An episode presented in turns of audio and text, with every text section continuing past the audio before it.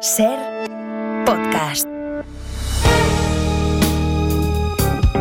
Si amanece, nos vamos con Roberto Sánchez.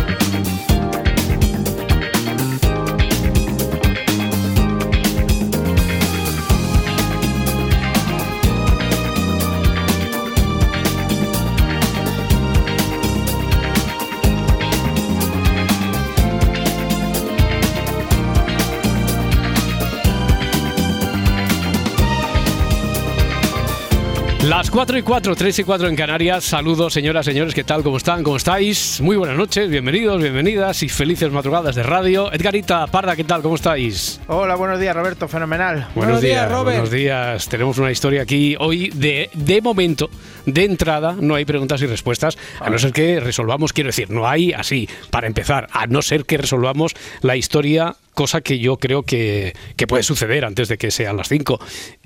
Es más, aquí e, para los que estáis viendo, en esta hoja, ya está, aquí está la solución, por ejemplo, que la ha enviado una oyente en un correo electrónico. Así que eh, cuando llega a través de redes sociales, del correo electrónico, no quiero decir que no haya llegado también a través de, de, las redes sociales, pero claro, si digo que también está la solución en las redes sociales, entonces la gente se... Eh, a través del correo electrónico sí que llegó, a ver, os escucho habitualmente en el podcast, ta, ta, ta, y nos lo ha enviado esta misma noche. Pero a ver qué dice más abajo. Pues, eh, no, dice, no, no. dice, y esta es la solución que creo eso, podría eso. corresponder con la historia. Y yo digo, pues sí. La historia que tenemos abierta, a ver, 900, 100, 800 y también a través de el correo electrónico, a través de Facebook, de Twitter, de YouTube. En alguno de esos casos nos sigáis en vídeo o no. Pero en los comentarios, por ejemplo, de YouTube también están colocando y están escribiendo conjeturas interesantes sobre la historia esta de un ladrón con patrón.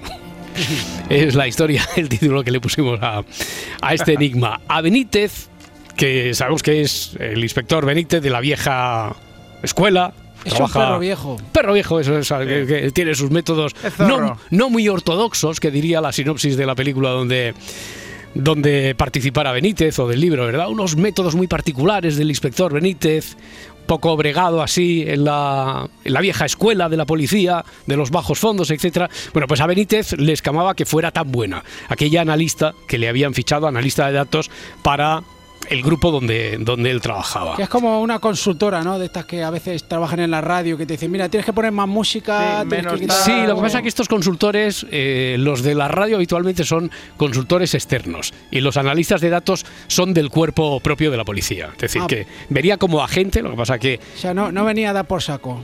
No. Bueno, eh, no, que no estoy diciendo que los consultores no, de saco, no, no, ¿eh? no, a ver, no se me malinterprete. Es que no, yo al menos particularmente no sé la barrila que dan los consultores porque aquí en esta casa no hemos tenido nunca así consultores. Aquí no trabaja, trabajamos más por la sensación, por el pálpito, por el eh, tú a tú que tenemos del día a día con los oyentes, que no por lo que nos digan los, los consultores. Aquí en la SER no.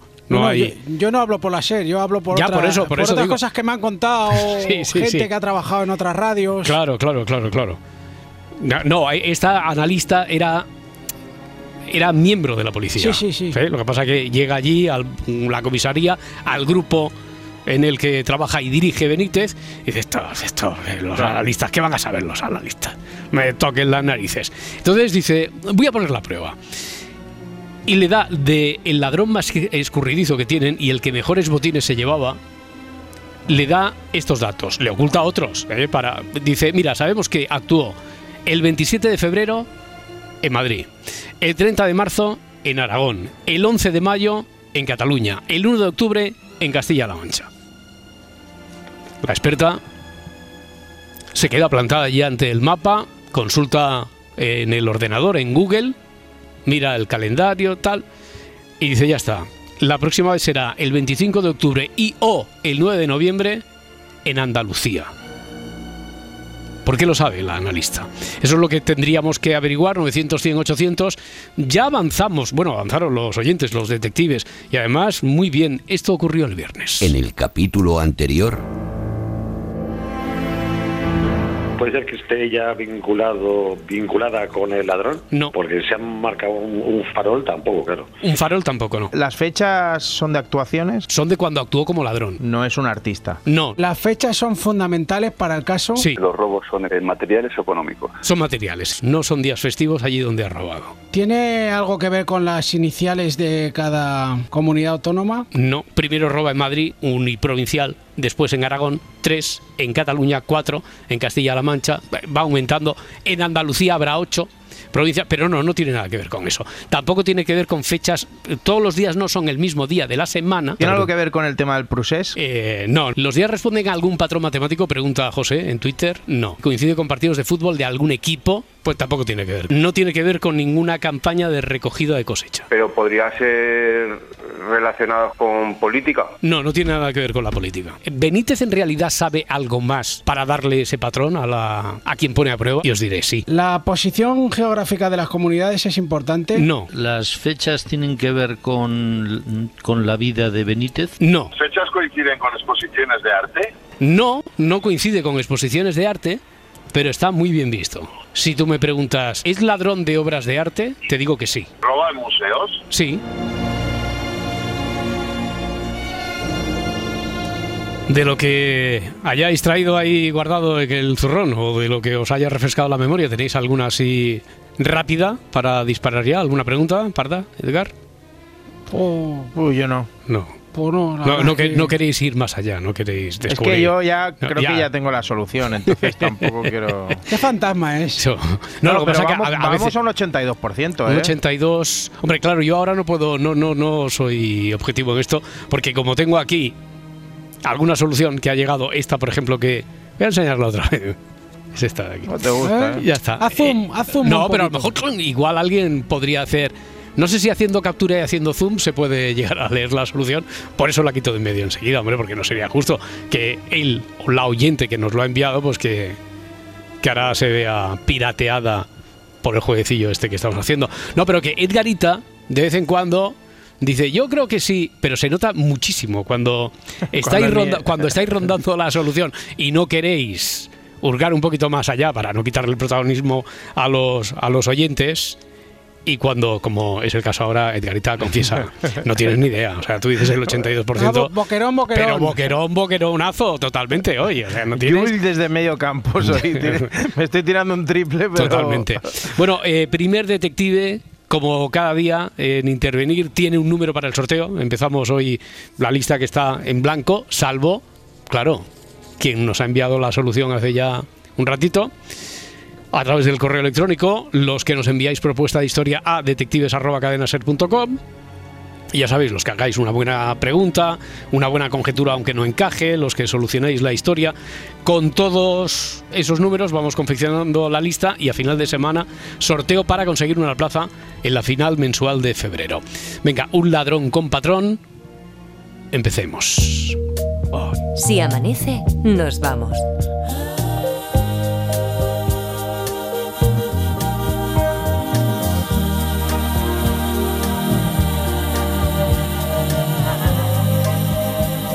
Con Roberto Sánchez. I feel you touch me in the pouring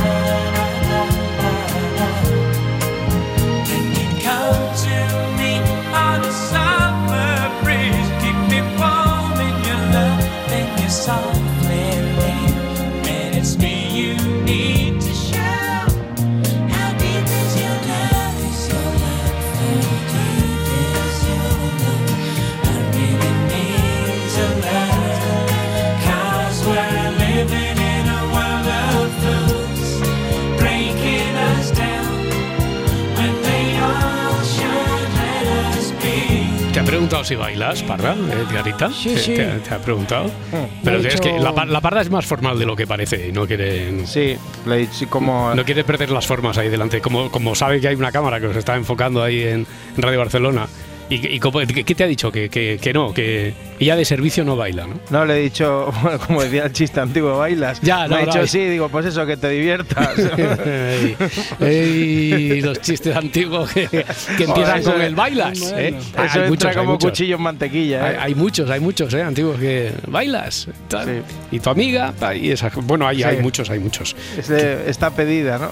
Pues ese me encanta. Ese era de mis prefes, ¿eh? Bueno, me, me Bueno, esta, que esta era una de las canciones de las prefes, de, de los lentos. Este. How Did Be Your Love. Eh, los, Vaya bajona lo de los lentos, ¿eh? Yo no ¿Por lo he vivido del todo porque estás ahí de, la discoteca tal y dices, bueno, que ahora no. vienen las lentas. Yo sé que Ya. era para el refriegue. Sí, hombre, pero, pero que había mucha gente que estaba esperando esto, estaba esperando Sí, ya lo lentos. sé, ya lo sé, que Claro. sí, sí, ya lo sé. Yo cuando en los años 70 íbamos al casino de Rubí y, y ponían los codos delante las En muchachas. en los años acuerdo yo. 70, en los En años el año 71 iba yo. Pues si y- tú no habías nacido en el año 70. Bueno, pero me lo ha contado tantas veces mi madre que Ah. parece que lo he vivido. Vale, vale, vale, vale. Pero, tú- pero tú- había, la- había alguien que se quedaba desparejado en, en- Sí, en hombre, lentes. ¿Y qué claro, hacían? siempre, siempre, siempre. al techo. No, hacía- hacían que no querían bailar, o hacíamos que no queríamos, no, que no. y claro, las que madres se los sentaban lentos- alrededor. Ah, eso ya no lo he vivido, eso ya la dolo a lo mejor sí, pero... Hombre, si lo ha vivido. Con una escopeta. Dice, poníamos los codos delante para que Sí, nos sí, aproximasen sí. del todo. A ver, bueno, esta es de la banda sonora de Fiebre del Sábado Noche, de los Bee Gees. Mm. Es la, o sea, que esto tiene que ser del 77 o sí, ya. ¿eh?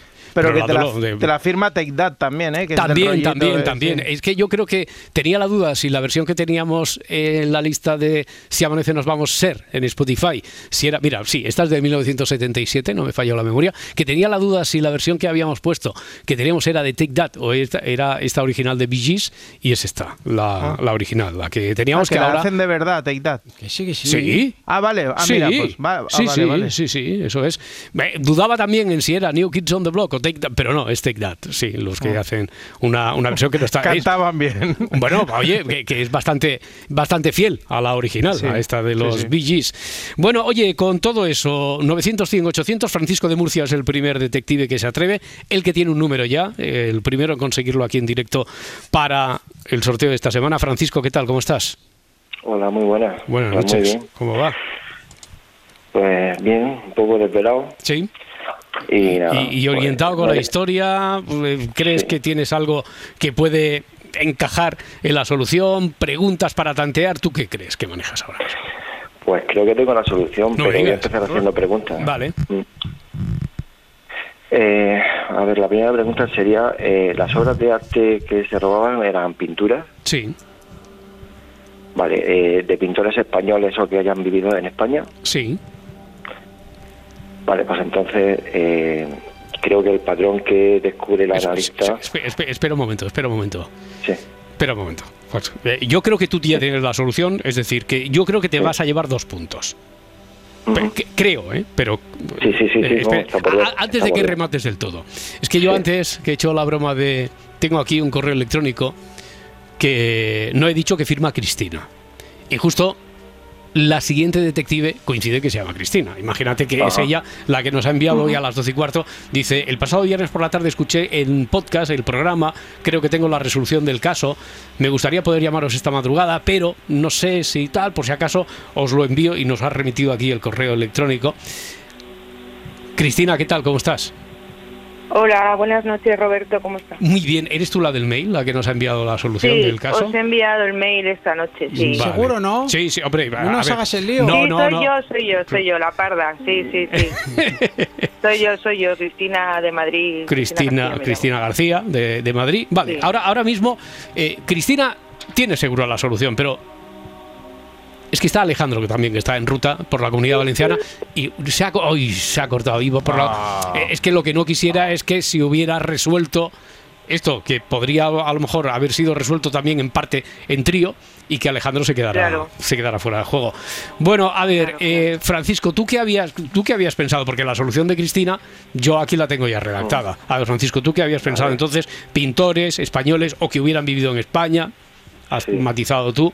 ¿Por qué? ¿Cómo, cómo Sí. se podría solucionar esto?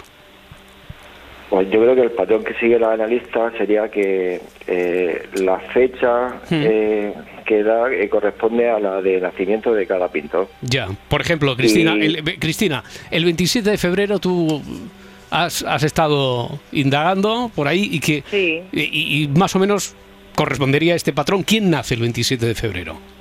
Joaquín Sorolla. Vale, y, y Joaquín Sorolla, pero Joaquín Sorolla no nace en Madrid, Museo ¿no? Soro- claro, pero su museo está en Madrid. Vale, perfecto. Museo 27 Sorolla de febrero, el Museo Casa Sorolla está en Madrid, por lo tanto, el 27 de febrero actúa en Madrid. Espera un momento, Alejandro, ¿qué tal? Hemos recuperado Hola, ya la noches, ¿Qué tal? Muy buenas noches. ¿Tú tenías una solución que se parece en parte a lo que nos están contando Francisco y Se Cristina? parece, se parece, se parece, pero bueno, aparte tenía otra pregunta, si aparte de lo que ha dicho Isabel, se llama, ¿no? Cristina, Cristina, perdón. sí. Eh, iba también por los museos de por provincias, por las provincias de cada comunidad. Ya, ya, ya. Vale, entonces, Francisco, el 30 de marzo, ¿qué pasaría?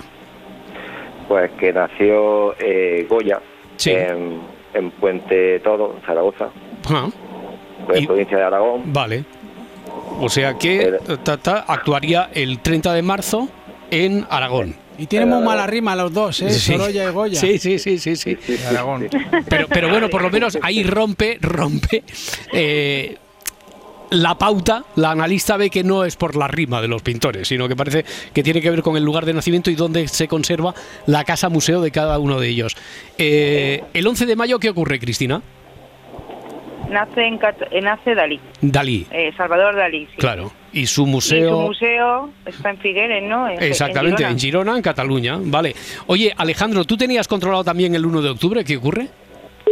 Vaya, hombre, bueno, con Alejandro, a Alejandro se lo damos ya por hecho porque como va en carretera tenemos un problema. A ver, el 1 de octubre, Francisco, ¿qué, qué ocurriría? Que a lo mejor es por eso por lo que has matizado, a ver, pintores Sí. españoles o que o que estuvieran en España gran parte de su de su vida. Claro. El 1 de octubre, Castilla-La Mancha, ¿qué ocurre? Eh, no, el, el- el 1 de octubre nace el Greco, El en, Greco. en Grecia. En Grecia. Sí. Pero, Pero sí que en el 1577 se estableció en Toledo y ahí fue donde murió y donde está enterrado. Claro, y, y, Cristina, ¿dónde está el museo del Greco? Está en Toledo. En Toledo. El Museo del Greco está en Toledo. Vale, perfecto. Banca, Parda, Edgarita, esto es lo que tú decías, Edgar, que tenías ya casi tirado, lo- ¿no? lo tenía atado, sí. me faltaba una fecha, pero sí, que me bailaba por un día. Vale, pues venga, dime tú ahora eh, por, por qué dice el analista que son el 25 de octubre y el 9 de, y, o el 9 de noviembre. Edgarita, re- re- Venga, eh, remata. o- Es que no o quiero- o no quieres quitarle protagonismo. No, eh, claro, esto es cosa ya de los oyentes. no voy a Vale, estar yo vale, ya vale, hablo vale, mucho. vale, vale. Eh, Francisco, ¿por qué el 25 de octubre y o el 9 de noviembre? ¿Y por qué en Andalucía? Pues 25 de octubre nace Picasso Sí. en Málaga Mm. y el 9 de noviembre Julio Romero de Torres en, en Córdoba. Claro, es. y donde están los museos tanto de Picasso en Málaga como el de Julio Romero de Torres en Córdoba, en Andalucía. Es exactamente lo mismo que había escrito Cristina. Sí. Ahora, lo que, lo que quiero saber es cómo habéis llegado a esa conclusión. O sea, ¿qué camino habéis cogido? ¿Habéis buscado fechas igual que hizo la analista en Google? ¿Teníais ya algún dato? Cristina, ¿tú cómo has llegado a esa, a esa solución? Mira, pues yo te lo cuento en el mail. Sí. Esa misma noche, yo, yo esa tarde oigo el podcast. Esa Sí. misma noche a mí me gusta todo esto de las pintores, las pinturas, me, me encanta el arte, ¿vale? Y estaba leyendo, eh, esa noche me estaba leyendo una cosita sobre Van Gogh, Sí. porque me gusta y tal. Y entonces como que me, él nació el 30 de marzo, también. ¿vale? Y, esa, y dije yo, 30 de marzo Van Gogh. Anda. Entonces me- como que se me hizo el, el, el, Sí. el- la, la mente, pum, digo, 30 de marzo, digo, co- dijo, coña, como lo del caso. Exactamente, y yo me exactamente. pongo a buscar 30 de marzo. Y vas Van viendo Gogh. que can, can, can, que caen todas las piezas. Digo, y- pero a Van Gogh no tiene nada que ver con, con Aragón, No. ¿vale? Y dice, hay otro, digo, a ver si va a ser a esto de las- la fecha de... De nacimiento. Pues, sí, la Mm. La cabeza me hizo clic y dije, bueno, esto lo tengo que redactar yo tranquilamente. Ya esa misma noche me puse a buscar. Eh, Francisco, ¿a ti cuándo se te ha ocurrido o por qué? ¿Cuál ha sido la primera, la primera pieza que ha encajado aquí en todo esto? Eh, fue anoche y entre comillas por casualidad, porque me puse a pensar, a pensar, a pensar. Y eso de que no era festivo, que, que no coincidían en días de la semana, que tal y que cual, digo, bueno, vamos a ver. Bueno, Obras de arte, venga, vamos a ver, pintores, pum. Y puse eh, pintores españoles. Y no sé, Goya. ¿Dónde? Me metí en Goya, pum. Iba Y encajando, coincidió ¿no? la fecha, y, y- y coincidió la fecha, digo, coño. ¿Qué va a ser esto? ¿Qué va a ser esto? ¿Qué va a ser esto? Oye, pues muy bien, por eso, por eso decimos que es que hay que, eh, cuando decimos que hay que investigar, hay que investigar y a veces ahí en Google buscando, rastreando, eh, a lo mejor intentando comparar algo de lo que nos sugiere la historia con el titular de alguna noticia, en este caso buscando a través de las fechas Wikipedia, que es lo que habían hecho Edgar y La Parda, que por eso Sí. dijeron desde, desde el principio, ¿qué dijisteis la- el viernes? Esto está demasiado fácil. Sí, ella, ella acertó Sorolla y yo Goya. Bueno, oye, Francisco, Cristina, enhorabuena, tenéis un, tenéis un número. Eh, recuerdo que por redes sociales o en YouTube tengo que rastrear porque alguien también lo había acertado el viernes. Y por lo tanto hay una norma que si han pasado 24 horas y eh, antes de que se resuelva aquí en antena también tiene un número. Y muchísimas gracias por colaborar, por contribuir, por estar tan activos y tener la, la mente tan despejada y al servicio del juego de los detectives. Un abrazo a los dos, enhorabuena. Un abrazo, muchas gracias. Hasta luego, Hasta ahora, hasta ahora. Bueno, ¿qué, qué ocurre ahora que ya tenemos resuelto esto? Ah, pues unas preguntitas, ¿no? ¿Sí? ¿Tú, tú tienes alguna pendiente por ahí o no? Yo tengo una pendiente, yo tengo un par pendientes, ¿no? Ya. ¿Tú tienes la de El león come gamba? ¿O no? No, te- tenía una de animales, ¿no? ¿Cuál era la tuya de animales? ¿Cuál era? Eh, la del atún y el bonito, Eso que es. habían dicho alguna cosa, pero no sé si era del todo correcta o le faltaban detalles. Y, Que no te y- quedaste tú muy conforme de todo con, la yo- diferencia entre atún y bonito, que, que quieres, quieres más matices. Quiero más cosas, quiero no más le que- vale lo de la aleta lateral. eso. Quiero, quiero que llame un atún. Ya, ya, ya. Oye, una de las preguntas eh, estrella de la última sesión que tuvimos aquí de, de esto del Pídenos lo imposible, 900, 100, 800 desde ya, para preguntas y respuestas, fue lo de la carretera que encontramos hasta tres o cuatro carreteras sí? de aquel oyente que decía, yo recuerdo hace 40 años en la tele hicieron un reportaje que mm, lo que explicaba es que el efecto óptico hacía que la carretera, evidentemente, si tú pasas por ahí o la ves en imagen, dices, la carretera, esta es una cuesta de pendiente hacia arriba. Sin embargo, colocas el vehículo, le quitas el freno de mano y el coche avanza. Claro, solo puede avanzar si, si es una pendiente, para abajo. Eh, nos dieron dos o tres sitios. Sí, esto da para una recreación de cuarto milenio, ¿eh? Totalmente, totalmente. Nos dieron tres o cuatro sitios, pero mira, eh, Maika también nos escribió después a través del correo electrónico, dice, oí a Jesús de Madrid preguntar por esa carretera en algún sitio de, Granada, en la provincia de Granada. Nos ha enviado hasta las coordenadas exactamente. Carretera es la GR 7100, en la salida 25, la carretera que va de Baúl a Bacor, Cuevas del Campo, embalse de Negratín, y hay que seguirla hasta el punto correcto, exacto que nos da de las coordenadas, que esto es como decir el número pi en la radio, quiero decir que no es muy, muy radiofónico, pero vamos, ya dicha que es la carretera GR7100, bueno, dice, añade, si algún día pasáis por ahí, os recomiendo, por cierto, la visita al embalse de Negratín, aunque ahora debe estar muy bajo de agua, añade Maika, no dejéis de experimentar parando el coche, si no molestáis a otros, advierte, claro. Y si vais conduciendo ahora, no cerréis los ojos tampoco para, para imaginaros la, la situación. Yo lo he hecho, añade esta oyente, porque he ido a Baúl en muchas ocasiones. Mi hermana se casó, está dando ya datos muy íntimos de la familia, pero bueno, dice mi hermana se casó con un oriundo del lugar y tiene allí una casa, o sea, imaginaos si la conoce. ¿Y qué comieron? Eh, esto es, No es- Claro, le- la le- despedida. Claro, claro, Maika, la próxima vez a ver si somos un poquito más ricos en, en detalles. Bueno, y nos ha dejado un par de fotos del embalse, la primera del año 2017. Ya ya va a decir de la boda. Eh, la segunda de 2021 con paisajes completamente diferentes a causa del tiempo. Estas son muy interesantes también para enviárselas a, a Luis Mi Pérez. Y, y nada, que, que ya sabemos el punto exacto, uno de los puntos exactos donde está la carretera esta que provoca, que genera esa confusión por el efecto óptico. Oye, el, el color de los taxis que preguntaba Lourdes de Compostela, Lourdes de Santiago, el color de los taxis de Barcelona, es verdad. Ah, Son muy particulares, Sí, sí, ¿no? Esa es muy buena. Y se sigue manteniendo, además, porque Sí, yo sí. recuerdo que allá hasta final de los 80 en Madrid los taxis también eran negros, con alguna franja roja, algún motivo rojo, pero que después ya bueno, no se conservaron, pero los taxis de Nueva York continúan siendo amarillos y los de Barcelona continúan siendo negros y amarillos. ¿Por qué? ¿Y por qué se, se conserva? ¿Recuerdas qué otra pregunta tenías tú de, de animalejos? Yo no me acuerdo. Vale, se- seguro que la recuerda.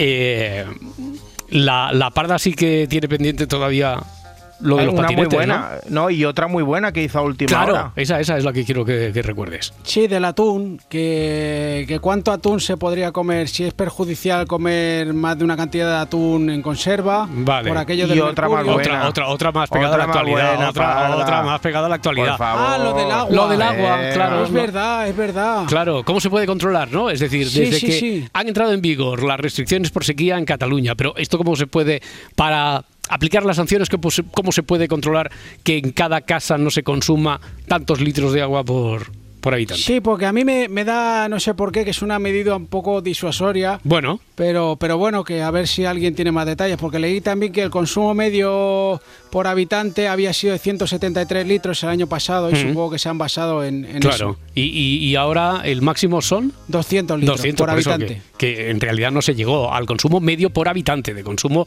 eh, doméstico de, de casa, o sea que es un referente tal. Imagino Sí, que para habrá que no te estés dando baños todo el día, supongo. Claro. Lo único que yo no sé si la compañía de aguas de Barcelona tiene el censo de los habitantes que hay dados de alta en cada, en cada Claro. casa. Esta, esta podría ser una pregunta para ver si de ahí podrían, porque si no sí que es Sí, fácil, ¿no? yo, yo no voy a dar datos, pero en un sitio donde he vivido, Sí. ahí viven igual 20 personas. 20, eh, fácilmente. claro. Cada vez veo salir alguien distinto, entonces Sí. Ya, ya, ya. ahí Es- el consumo se va a disparar. Hmm. A no ser que tengan dados de alta y Aguas de Barcelona tenga información de que ahí hay empadronadas Claro. 20 personas, ¿no? Que va a ser un poco difícil. Bueno, oye, pues nada, y después tengo por aquí muchas Yo preguntas también más, curiosas. Eh, apúntatelas. Vale. que en dos minutos 900, 100, 800 ya hemos abierto hoy el intercambio de curiosidades sobre todo tipo de cosas, de, no sé, anécdotas, de origen de frases hechas, de, de lo que queráis. 4 y 33. 3 y 33 en Canarias. ¿Qué, qué decías que tienes material bueno aquí de preguntas para hoy, Edgarita, para Sí, dar y la repartir? Sí, eso. Eh, ¿qué, qué, qué tienes? ¿Qué tienes? A ver, ¿qué dudas? Pues mira, eh, Qué, inquieto es, ¿eh? Edgarita, qué inquieto que es. tengo, tengo dos que son la misma pregunta, pero sobre deportes diferentes, Ah, ¿vale? vale. Mira, Ah, una haz, la es... pre- haz la pregunta y después aplicamos deportes, ¿no? Vale. Eh, una es, ¿qué diferencia real hay entre el full contact Si la y el- hubiere, ¿no? y Si el- hubiere. y el kickboxing? Vale. ¿Y la, y la segunda? Y Full la otra contact. es la diferencia ¿Qué daño hizo Van Damme eh, en los 80? y la a, otra a varios, a varios. Sí, que a lo mejor lo puede responder la misma persona. Sí. La- más allá del país de procedencia, ¿cuál es la diferencia entre el judo y el jiu-jitsu Judo, brasileño? ah, que, hay- Que no es un aire brasileño, ¿eh? Y el jiu-jitsu brasileño. Jiu- Jiu-jitsu brasileño. sí, Y el judo. y Diferencia. el judo, la diferencia. Vale, Eso, vale. El judo y el fujitsu. Oye, eh, Pablo escribió, hay ocasiones en las que recién levantados se te queda en la piel las marcas, las arrugas de las sábanas. Pero eso no ocurre siempre.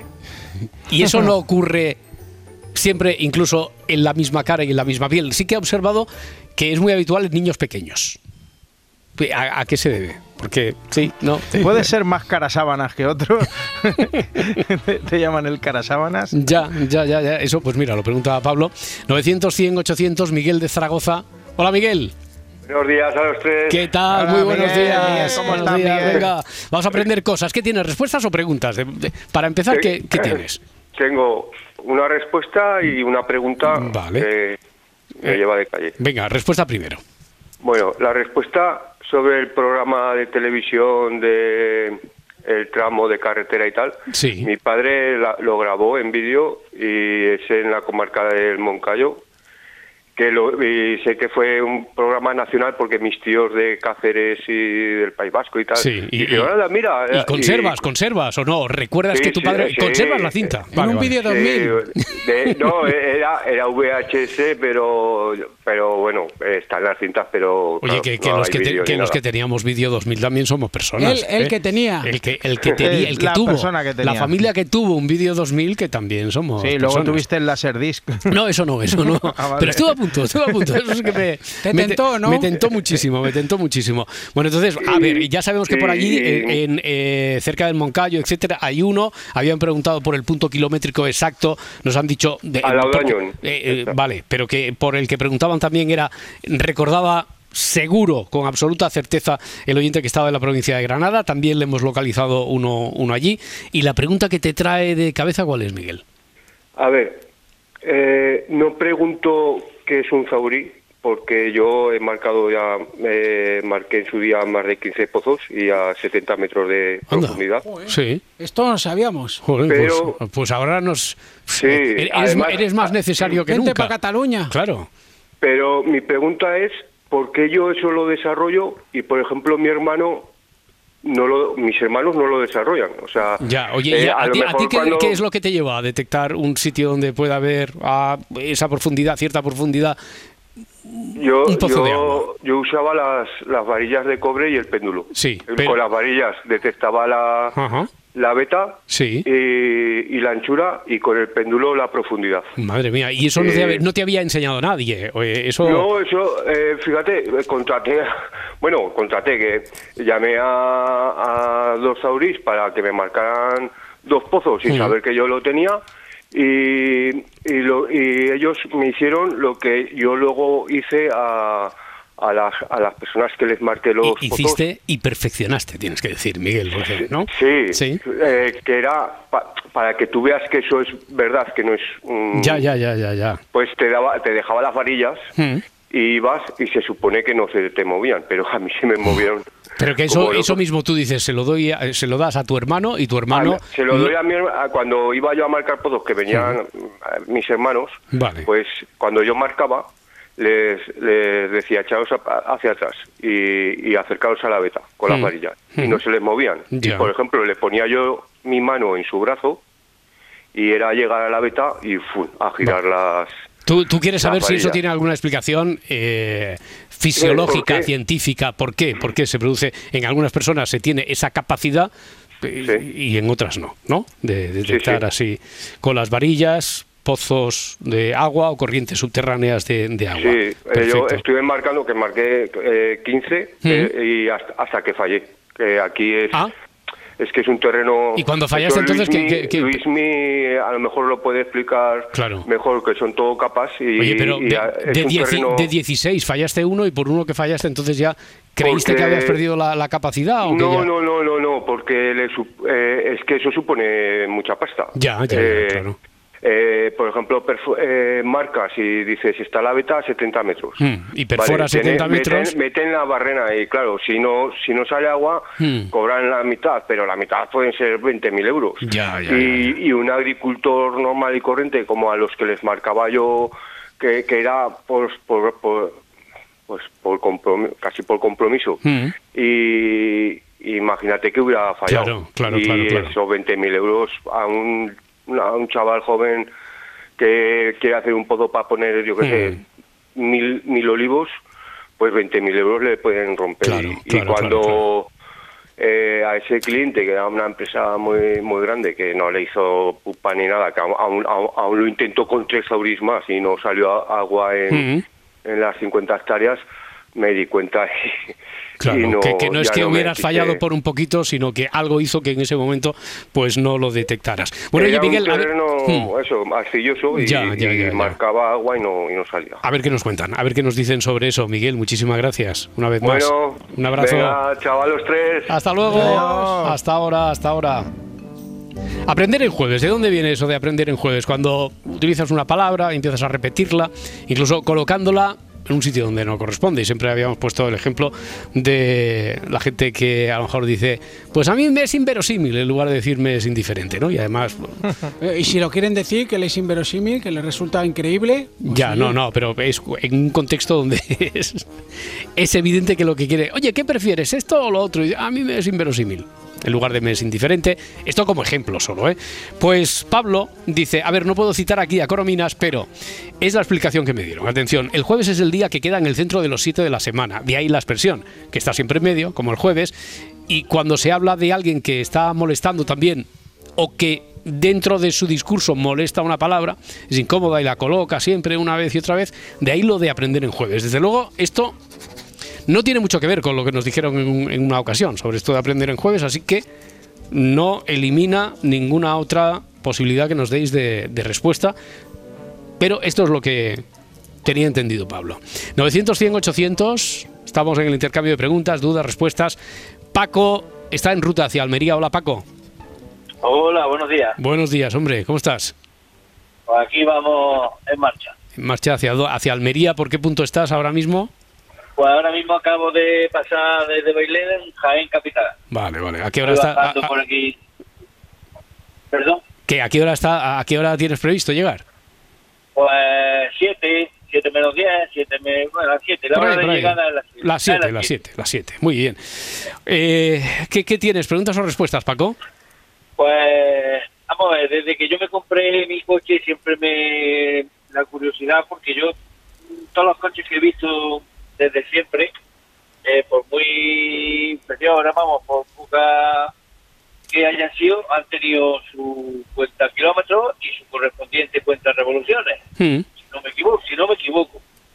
Pero el modelo en concreto, el Sara Picasso del año 2006 era pa- para atrás, no tiene cuenta revoluciones. Yo Mm. cuando me compré mi coche, me lo compré nuevo y vamos, yo no me di, no, no, no me di cuenta. A lo mejor tiene algún botón que le da y sale, que era una pantalla digital. Y digo, a lo mejor le da un botón y sale eh, cuenta revoluciones digital por otro lado. Pero que va, yo me, me leí el libro de Y ahí no sale. a ramo, No sale. los no- modelos, anti- los modelos más antiguos. Luego ya en el año 2007 salió el nuevo. Y ya a partir de ese momento, ya no lo sé. Ahí no estoy seguro si lleva o no lleva. Pero del 2006 anteriormente Sí. no lleva cuenta revolución. Vale, y la pregunta entonces es exactamente si de verdad no lleva cuentas revoluciones o cuál es la pregunta, Paco.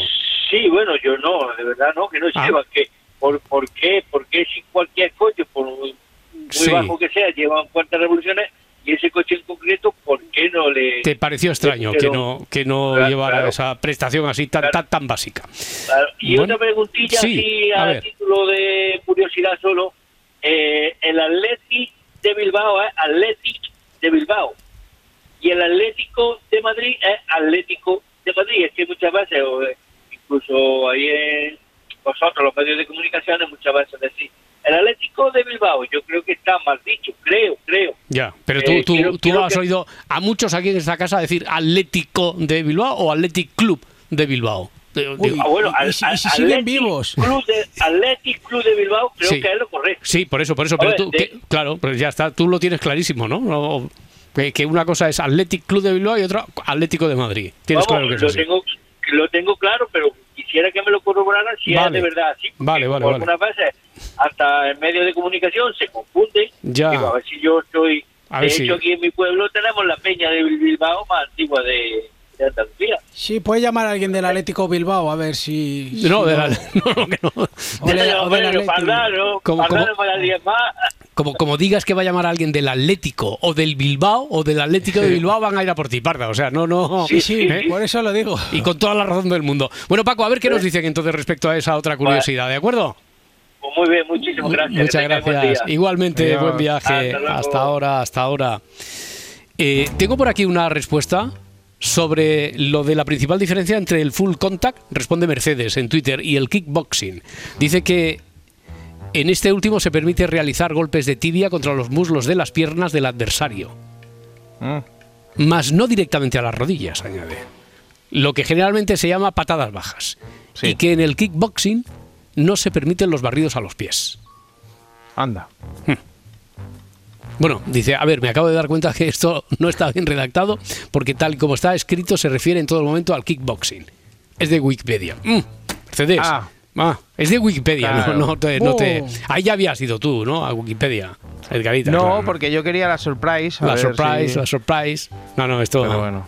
Ahora se ha dado cuenta y dice, esto está mal redactado, esto es de Wikipedia. Una cosa es preguntas y respuestas, si amanece nos vamos. Claro. cosa, Wikipedia, Wikipedia. Quiero que nos llame un maestro de. Wikipedia. Entrad en Wikipedia y buscad... Que llame Van Damme. Que nos llame Van Damme directamente, que, que él era más de full contact. Claro, 14 para las 5, para las 4 en Canarias. Lo que preguntaba aquel oyente sobre eh, por qué, siendo el mismo cuerpo, por qué se dice, esto pesa más que un muerto. ¿Por qué, si- ¿Por qué pesa tanto un muerto? Dice, a ver, la persona a la que acarreas... Si Por no el está- ataúd, ¿no? No, no, no, solo la persona, sin ataúd ni nada. Ah. Dice, a la persona a la que acarreas, aunque sea instintivamente colabora. Se agarrará más o menos, mm, pero algo, algo ayuda. Reparte su peso en diferentes puntos del porteador. Pero que si se trata de un peso muerto, desde luego esa posibilidad no existe. Por lo tanto, hay que levantar todo el peso real y por lo tanto de ahí la diferencia que se diga esto pesa como un muerto. Antonio desde Sevilla 900 100 800. Hola Antonio. Antonio a la una. Antonio. Buenas noches. Buenas noches, ahora sí, cuéntame. Sí, tengo una pre- dos preguntas. Venga. La primera era que es que estaba una vez medio dormido ¿Mm? y no sé qué le pasa a la señorita Marta Valderrama. Ya. Yo Ujú. escuché que algo así que no sé, pero como estaba con Morfeo y no... Estabas no tú con, está- estabas tú con Morfeo, estabas tú con Morfeo, tal, estabas medio Sí, dormido. entonces escuché algo de Marta, algo así, no sé si está pachucha o no sé, Ya. o si se ha ido como córcole, no sé. No, no se ha ido como córcoles, no se ha ido como Vale, córcoles. bueno. No, lo digo, a ver, nosotros ni entramos ni salimos, pero que como ya hay varias preguntas al respecto, eh, no hemos, eh, creo, dado ninguna explicación así clara a través del programa, porque ella sí que lo ha contado en las redes sociales, está de baja, está de baja, y cuanto antes se recupere, pues antes lo No. celebraremos y antes volverá al programa. Solo es Vale. eso, ¿vale? Muchas segu- gracias, y, y ya- Roberto. y la segunda, tenías una segunda pregunta, Antonio. La segunda es, ¿por qué cada vez que llegan, por ejemplo, las cuatro y media, Mm. o las cinco, o las cinco y media, etcétera, etcétera, eh, tenéis que hacer un... Bien tiene que el satélite reiniciarse o A ver, ¿qué, qué hace el satélite exactamente, no? Si se reinicia. porque siempre, pero no en esta emisora, sino Mm. en todas, siempre hay media, hacen un anuncio, una pausa, lo que sea, porque o bien se tiene que resetear, o bien configurar, etcétera, etcétera. Ya, tú lo que quieres saber es qué hace exactamente el satélite que tú entiendes que si se reinicia o se resetea o qué, qué narices hace. Correctamente. El satélite. Pues nada, un Muy bien. saludo a La Parda, a Jerga y a todo el mundo. ¿Eh? Saludo, eso no te lo habían llamado, ¿eh? Gergar. Sí, hombre, mi abuela me llama así. Ah, sí, Gergar te llama sí. tu, tu- tu Sí. abuela. No, pero digo, aquí en Antena no había oído No. yo. El Garitas. Sí, pero me gusta, ¿eh? Jerga, eh, además Sí. que como tiene una manera de hablar así curiosa, pues Hombre, el, el de Jergas, jerga. el Elitas, oye, pues una más, una más. Y Sí. que- que r- lo que me da rabia en estos ca- Antonio, muchísimas gracias. A usted. Un Adiós, abrazo, Antonio. hasta luego. Lo que me da rabia en este momento es que no se lleve mucho lo del correo postal, porque podríamos hacer una colección de, de sobres, de cómo eh, podríamos pedir cartas para el Garitas. Hmm. Lo, han mira, podemos pedir, ¿eh? A mí todas me han llegado a llamar, o sea, de, de Edgar me han Mm. llegado a llamar Star. Pero no porque sea una Como el de estrella. Juego de sino- Tronos. sí, pero- Ned Stark. Ah, Star de Edgar Star. Star. Han- han pasado a. Star, a- a Eh, Star. Aquí tengo, por ejemplo, un correo que sigue dando. Sigue dando recuerdos para Clar Ita. La, la niña, la niña esta, Ay. la fantasma que está por ahí. Ay, la niña. Eh, Ay, hace, la hace un ratillo he visto una sombra. No hay nadie, ¿no? No, déjate, que hoy están no. moviendo cosas en el teatro. Vale, y- vale, vale, vale. No, es que no, no hay nadie, ¿no? Ahí en Radio Barcelona. He visto como una, como una sombra. Qué raro, además, porque las luces que están a vuestra espalda son luces so- son luces cenitales, ¿no? Creo recordar, de ahí de Radio Barcelona. Entonces, No sé, pero es- cenitales no sé, pero, pero me- del se, me techo está sí. subiendo, se me está subiendo al cu- cuello otra Ceni- cosa. cenitales no, pero del, del techo sí, ¿no? Y entonces es muy raro que yo haya visto ahí pasar. Ya, ya no hay murciélagos tampoco dentro de Radio Barcelona. No, no hay nada. extraños. No hay nada. He no visto hay antes ahí como. Pero Un ratón hubo. hace ya, ya, no, pero, pero, eso no. pero con ratón piloto, en plan murciélago, no. ratón hay que nada. vuele, no. Claro.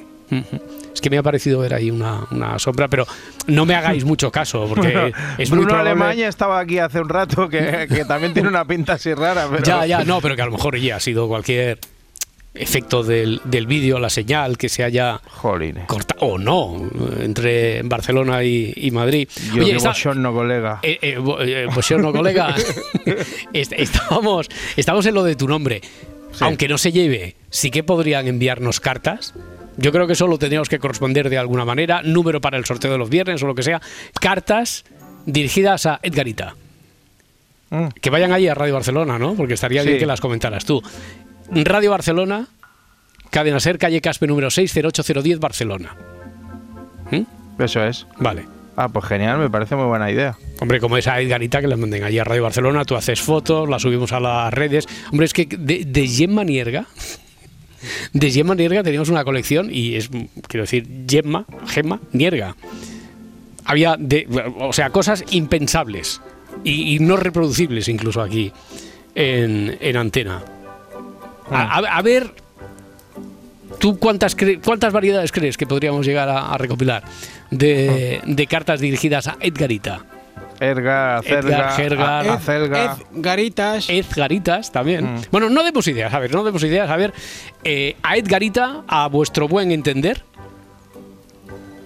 Señorita. también. Radio Barcelona, Cadena Ser, Caspe 608010, Barcelona. Pues ya También te digo que el, el recepcionista o la recepcionista que lo recoja se, va a entretener. Hombre, a ver, lo que pasa que lo que lo que es que lo que tenemos probado aquí en este programa es la eficacia en amigos, amigas que nos están escuchando y que trabajan ahora mismo en la selección del correo postal, porque esa prueba ya la hicimos. En su momento dijimos, enviad una carta solo a Marigil, la de la radio. Y después, a ver si encuentro aquí las pruebas que tenemos de cómo llegaron esas cartas a Marigil, la de la radio, a Caspe 6 de Radio Barcelona de, de la cadena SER, así amanece nos vamos. Solo que pusieran a Marigil, la de la radio, y llegaron. O sea que las tuyas de Edgarita se van a entretener, se van a divertir, pero que seguro que van a llegar en todas sus modalidades. Otra cosa es que después, cuando lleguen ahí a recepción, sepan a quién sea. Que pongan si amanece nos vamos, ¿no? Para que no haya ningún, ningún es. problema ahí en Barcelona. A ver si van a decir, este... Otra cosa es que envíen a Madrid bombones o cosas de esas y entonces ya, entonces ya es diferente. Bueno, oye, eh, esto conecta directamente con nuestra vocación, la necesidad de- del saber, la colección esta de preguntas y respuestas. ¿Vosotros eh, tenéis claro en qué momento empezamos a comer pan malo? Desde que no está hecho tradicionalmente, ¿sabes? Eso que pasabas por una calle y al revolver de la esquina no hacía falta que dieras la vuelta, aunque no la conocieras, porque salía de ahí el olor a, a horno. Que a- te llevaba volando, como, como los dibujos que te lleva volando, pues Sí, sí, sí, sí.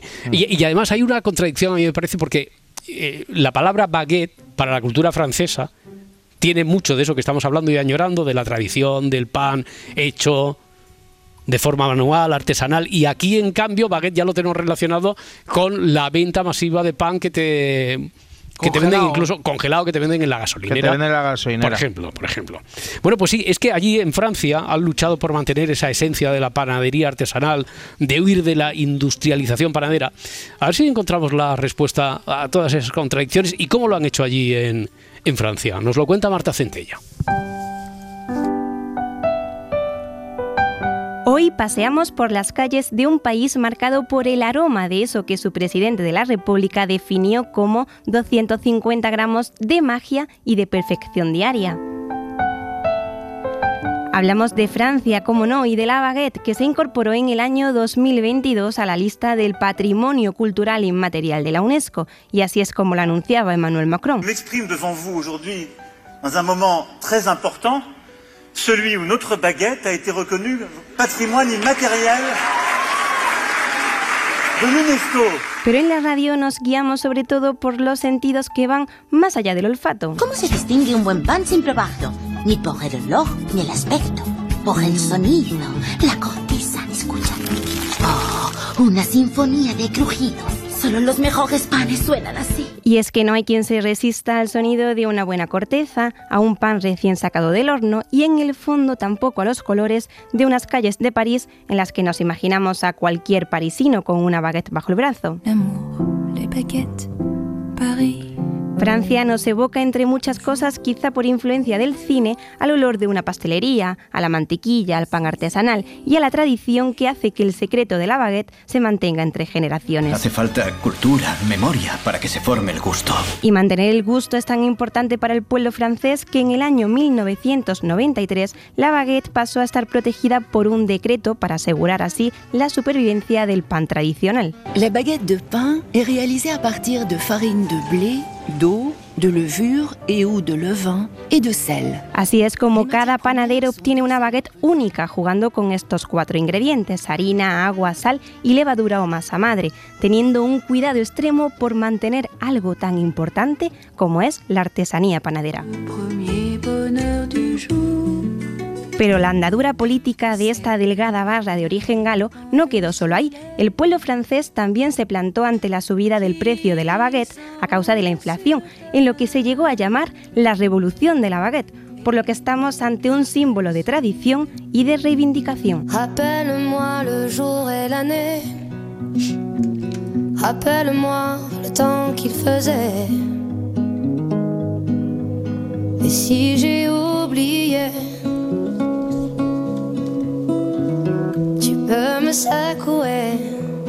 Para ellos la baguette es su tesoro y, y la conservan. Para nosotros baguette pues tiene otro, otro sentido, Para otro, nosotros la hogaza. otro significado. Claro, por ejemplo. ¿Cuál, cuál es vuestro pan favorito? Mi la hogaza. La hogaza, con diferencia. Sí. Madre mía. A mí la torta de aceite de Aranda de Duero me gusta mucho. Hombre, por favor, por favor. la- Bueno, de quien dice Aranda de castellana, Duero sí, de- castellana. sí, de claro. Burgos, Pues de- la hogaza te- me la apoyaba así en el pecho y cortando así mal. Ya. Como que eso que me podía rebanar el cuello, pero guau. Oye, mira, Francisco dice, hablando de Clarita, ¿por qué no le cambian el nombre a la calle de Radio Barcelona? Por el de Casper, hablando de fantasmas. ¿eh?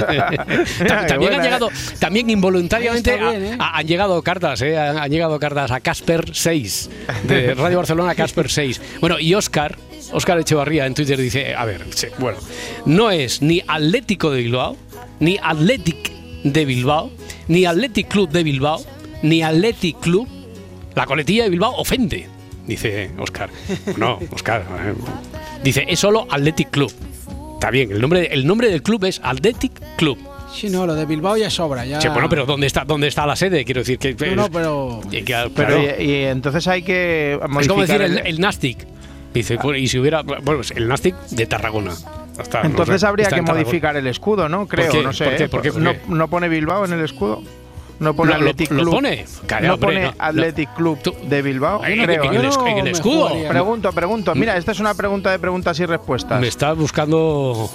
Yo pregunto, ¿eh? me, no está, sé. me está buscando un, disgusto. ¿Qué quieres? ¿Que lo busque ahora, inmediatamente?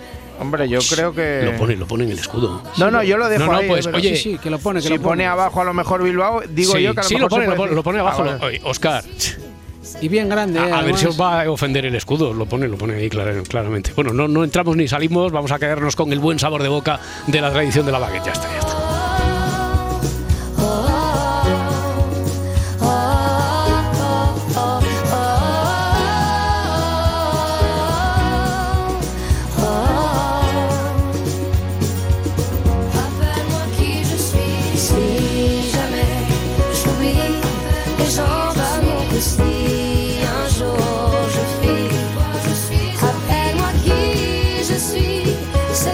Si amanece, nos vamos.